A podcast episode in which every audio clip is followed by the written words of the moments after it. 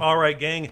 It is Tuesday, which means it is time to sort of draw our attention away from, oh, you know, so many of the things that have had our attention for the last number of moments and focus our attention on what God's Word says, uh, says to us this morning. And to do that, we're going to look at the last of David's Psalms. We're going to look at Psalm 145. Psalm 145. A couple interesting uh, facts about this psalm.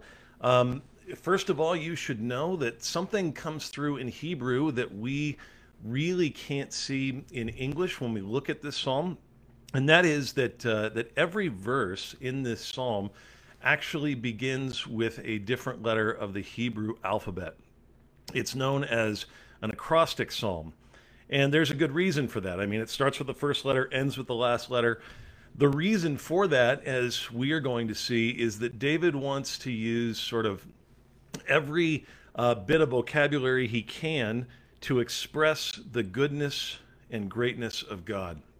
And so it is as if we were to sit down and write a sentence extolling God's goodness from A to Z uh, that's what David is doing here, and you're going to see that as a recurring theme uh, throughout uh, this psalm. You're also going to hear, uh, besides extolling the greatness of God, you're also going to hear the word all a lot. And I think that's important because, uh, again, even in the Old Testament, when so often God was mistaken for merely being the king of the Jews or Israel's king, the Psalms and so much of the Old Testament, and really from the beginning, it was always this. It was just, you know, a mistaken interpretation. From the beginning, God was presented not merely as the king of one nomadic people group, but as the king and provider for all, as the Lord of heaven and earth, ruler and sovereign king of all peoples. And so, with that, by way of a little introduction, why don't we just get into the psalm. David writes, I will extol you, my God and King, and bless your name forever and ever. Every day I will bless you and praise your name forever and ever. Great is the Lord and greatly to be praised, and his greatness is unsearchable. Well, right from the get go, you can see David is wanting to use the uh, sort of the the biggest sorts of words he can to describe uh, how much he wants to praise God forever and ever. He says repeatedly, and then at the end uh, of this first stanza, at the end of verse three, he says that his greatness, God's greatness, is unsearchable. Know, I can't help but think of the Apostle Paul's words after he has just gone into this sort of masterful section on God's election and predestination and his sovereign purposes over the, the wills of mankind in Romans 9 through 11, where he concludes by basically saying the same thing that, that even as he's discussing these issues, how great God is in contrast to human beings, at the end of it, he says essentially, he's so great that we can't even begin to fathom or understand his ways. The words he uses there are things like he's inscrutable. And here it's his greatness is unsearchable. And so, right from the get go, we have a tone set for us as human beings coming into the presence of God. We acknowledge his greatness, and in contrast, we also acknowledge that we are not able to fathom all of his ways and why he does what he does. It is always great to start from a place of humility when it comes to us talking about the divine and the holy.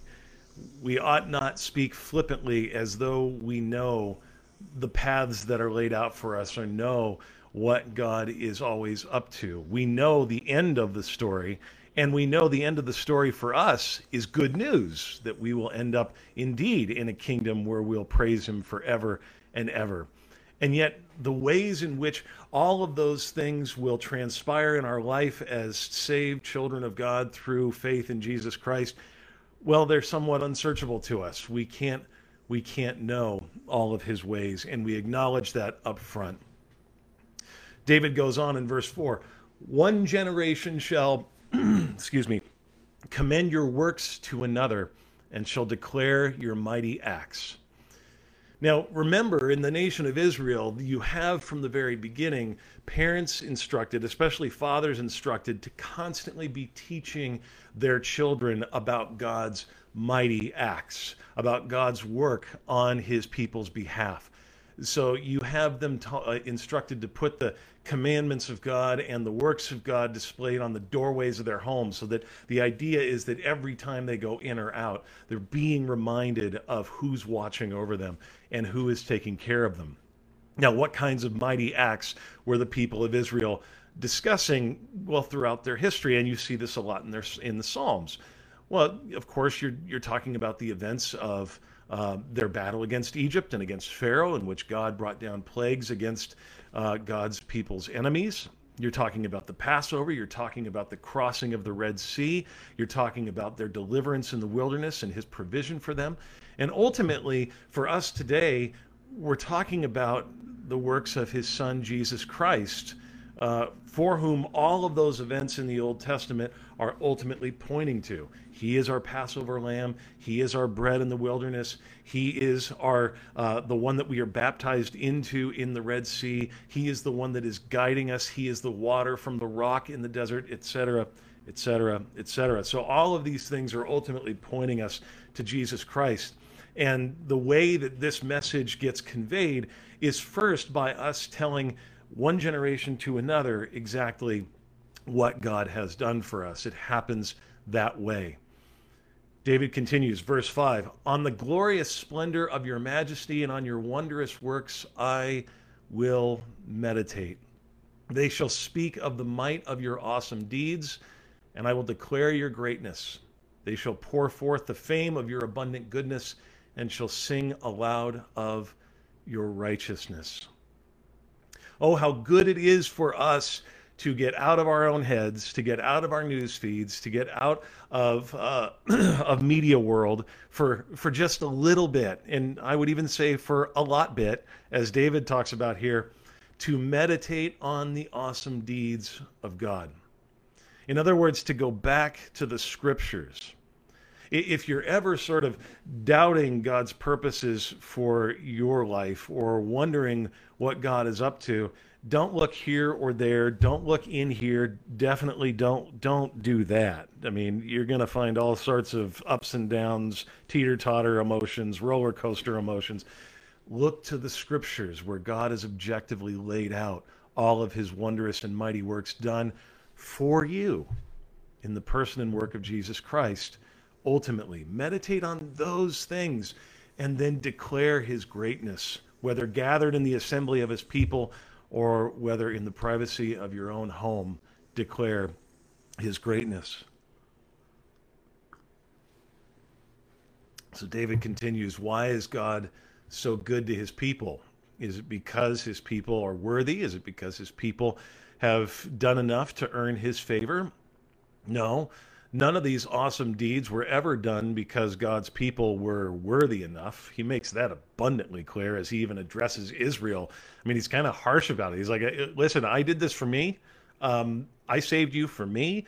Uh, you didn't do anything to deserve this. As a matter of fact, you're going to do a lot of things that should make you disqualified from deserving my grace and mercy.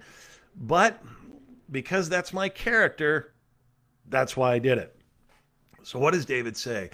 Verse 8 the Lord is gracious and merciful, slow to anger, and abounding in steadfast love. The Lord is good to all, and his mercy is over all that he has made. Folks, that is where I'm banking my hope. Uh, as I look at my life and I look at the lives of most people, to describe human beings as slow to anger is not something that is very accurate for a lot of us. We're all too prone to flying off the handle. We're all too prone to giving into temper tantrums. We're all too prone to giving into our emotions. But how is God described? Slow to anger and abounding in steadfast love.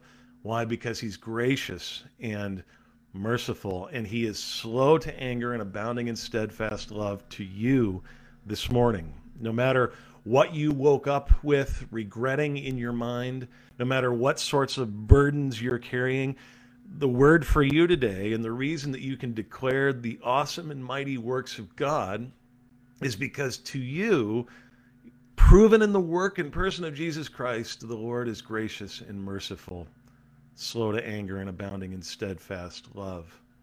If he's good to all, and well, all is an all encompassing word, that means you're a part of it. Now, interestingly enough, I love this juxtaposition.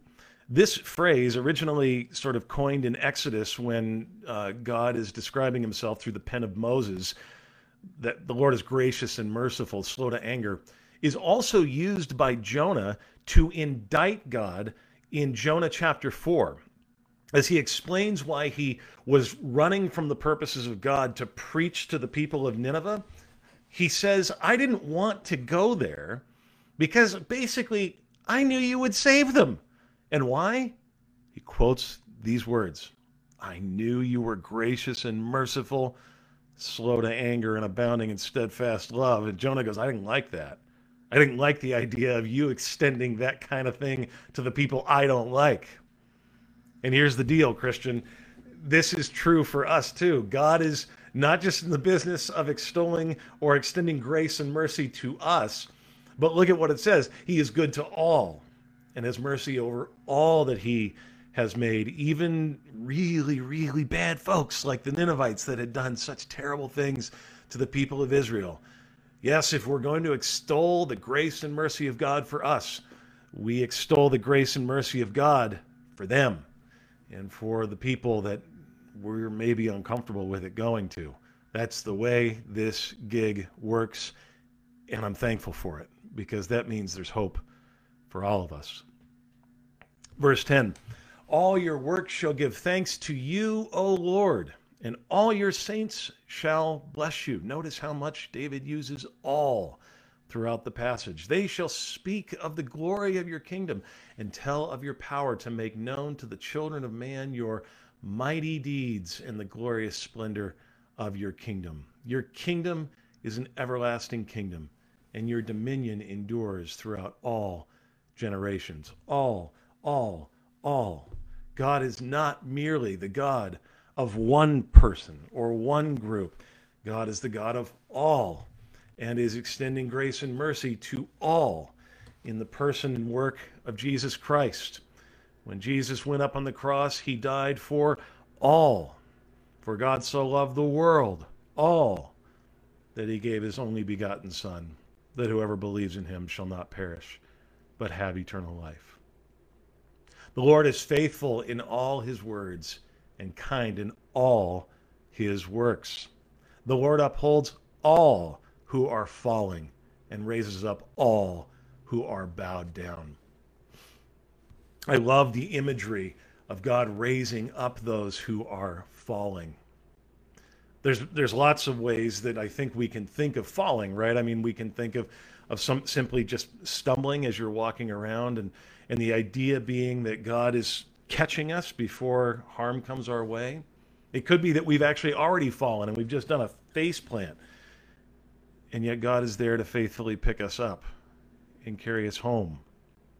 I, I, can't help but think about how many times something like this has happened with my three boys. I mean, they're older now, and most of the time that doesn't happen.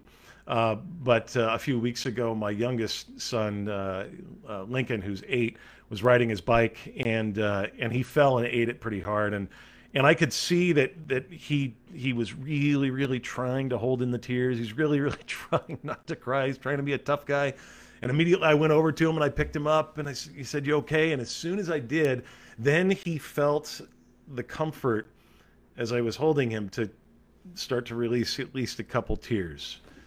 And we got him bandaged up, bandaged up and took care of him. The Lord the great sovereign of the universe that David extols here, the King of Kings, the Lord of Lords. How does he present himself? Like like a, a father who's picking up his child that's fallen. How often do we fall in in word and deed, in thought? Every day, every single day. It, it, you might say God is in the business of upholding those who are falling all the time because that seems to be so much of all the time what we do. We're constantly falling. God is in the business of picking up his children all the time and raising up all who are bowed down. The eyes of all look to you, and you give them their food in due season. You open your hand, you satisfy the desire of every living thing. This is a really great example, this verse here, eh, verses 15 and 16 of God's, what some theologians might refer to as God's common grace. The idea that whether you're fleeing from Him or whether you're seeking Him, whatever your position might be, whether you're just mere creature or whether you are human beings created in His image, the Lord is always the one responsible for providing all that we need. He talks about himself this way throughout the scriptures, maybe most famously when Jesus talks about uh, the sparrows and not one of them falling to the ground apart from God saying that it's okay for that to happen, that he provides food for all and satisfies the desire of every living thing. These words, by the way, were part of Luther's table prayer. You can find it uh, in his writings, and uh, many Lutherans throughout church history have used the, these words as their opening prayer when they go to eat. Verse 17 The Lord is righteous in all his ways and kind in all his works. I think sometimes the way righteousness is presented is almost opposite of kindness or at least sometimes the way we think about it, justice and kindness, we sort of ju- think of justice as stern and harsh and unloving, unfeeling. But we ought not think of it that way. David does not see a distinction that these things are both true of God at one and the same time. He is righteous, and yet he, and he is kind. He is, what is it that leads us to repentance? The Apostle Paul says in Romans, the kindness of God the kindness of God leads us to repentance. How good is this news for you today? The Lord is near to all who call on him, to all who call on him in truth. It's one thing for God to be near us who are calling on him, but I think it's even greater that we call on him in truth and he's near to us because the truth about us often isn't very pretty. And yet, what does he do? God is not the God who blinks. God is not the God who gets disgusted and offended and backs away. God is not the God with awkward body language when we come to him with the worst of what we've got. As a matter of fact, God is the one who rushes in near to us when we confess our sins and go boldly to the throne of His grace over and over and over again. This is the way God is presented throughout the scriptures. Our sinful nature, our flesh, the enemy whispering in our ear makes us believe that he's the opposite and it's a lie from the pit of hell. You come to God with your honest truth, with your honest sins, with your honest failures, and the, the scriptures promise he doesn't move away he gets nearer to you. Why? Because again, you have one interceding on your behalf always at the right hand of God the Father, Jesus Christ. And therefore, you are seen as his child, and he will not let his child walk alone. Verse 19 He fulfills the desires of those who fear him. He also hears their cry and saves them. Lately, we've been, uh, as we've gathered on Tuesday mornings, and I also do a devotion on Friday, there's been a lot of lament psalms, uh, and, and rightfully so, appropriately so. I, I don't think that uh, it's healthy for the church to ignore these realities of the Christian life. As a matter of fact, my greatest criticism of most praise and worship songs, and especially of contemporary Christian music radio stations, is that there's little to no room for lament, for anger, for crying out, for seeking justice where there seems to be none. It's a big blind spot, and I get why. I mean, who wants to turn on the radio and hear weeping and gnashing of teeth? But it's real. It's a part of who we are and our experience in this life. David says, God hears their cry and saves them. Indeed, God is listening to the cries for justice today and the cries for salvation today, for this world to be renewed. He hears those too. As he lifts up those who have fallen, he does so because he hears their cries to be lifted up. The Lord preserves all who love him. The word preserves there might be a little misleading in Hebrew. It's more like watches over, because the, the idea of preserving can sort of maybe give the sense of, you know, life's going to be easy. I don't think it's entailing that. We could read it preserving as in he holds on to us and he's not going to let us go. That's fine. But I like the idea of watching over us. He's he's he he sees it all and he's not going to let us stray. But all the wicked he will destroy. And so finally, it's interesting. I mean, David spends literally, uh, you know, 20 and a half verses or 19 and a half verses extolling God's mercy to all, God's love and steadfast care for all, his mercy and grace to all, all, all, all, all. And yet, at the very end, he will acknowledge, but there will be a day, there will be a day when those who refuse the mercy and grace of God and all that he has done for them, well, there will be a day where those who have decided that their path is going to be the path of injustice and that they don't need to repent and that they don't need the finished work of Jesus Christ for themselves, there will be a day in which God will say, okay, enough is enough. Enough is enough. But listen to the first 19 and a half verses, people. It is abundantly clear that is not his, that's not what he wants. He presents himself as the God who's constantly stretching out his hand to a stiff necked and obstinate people because God is in the business of saving sinners, and he's still doing it today. And so, David concludes My mouth will speak the praise of the Lord, and let all flesh bless his holy name forever and ever. And we know that indeed that will happen, as we're promised in the book of Philippians, that one day every knee will bow and every tongue will confess that Jesus Christ is God, is Lord, to the glory of God the Father. And that is ultimately the day we're looking forward to, because in that day, we know that all the wrongs will be righted and all the injustices will be made fair. Until that day, we wait with eager anticipation, praising the Lord for his grace and mercy to us, for him being slow to anger and abounding in steadfast love. All right, folks, that is it for this morning's devotion. I hope that's encouraging to you.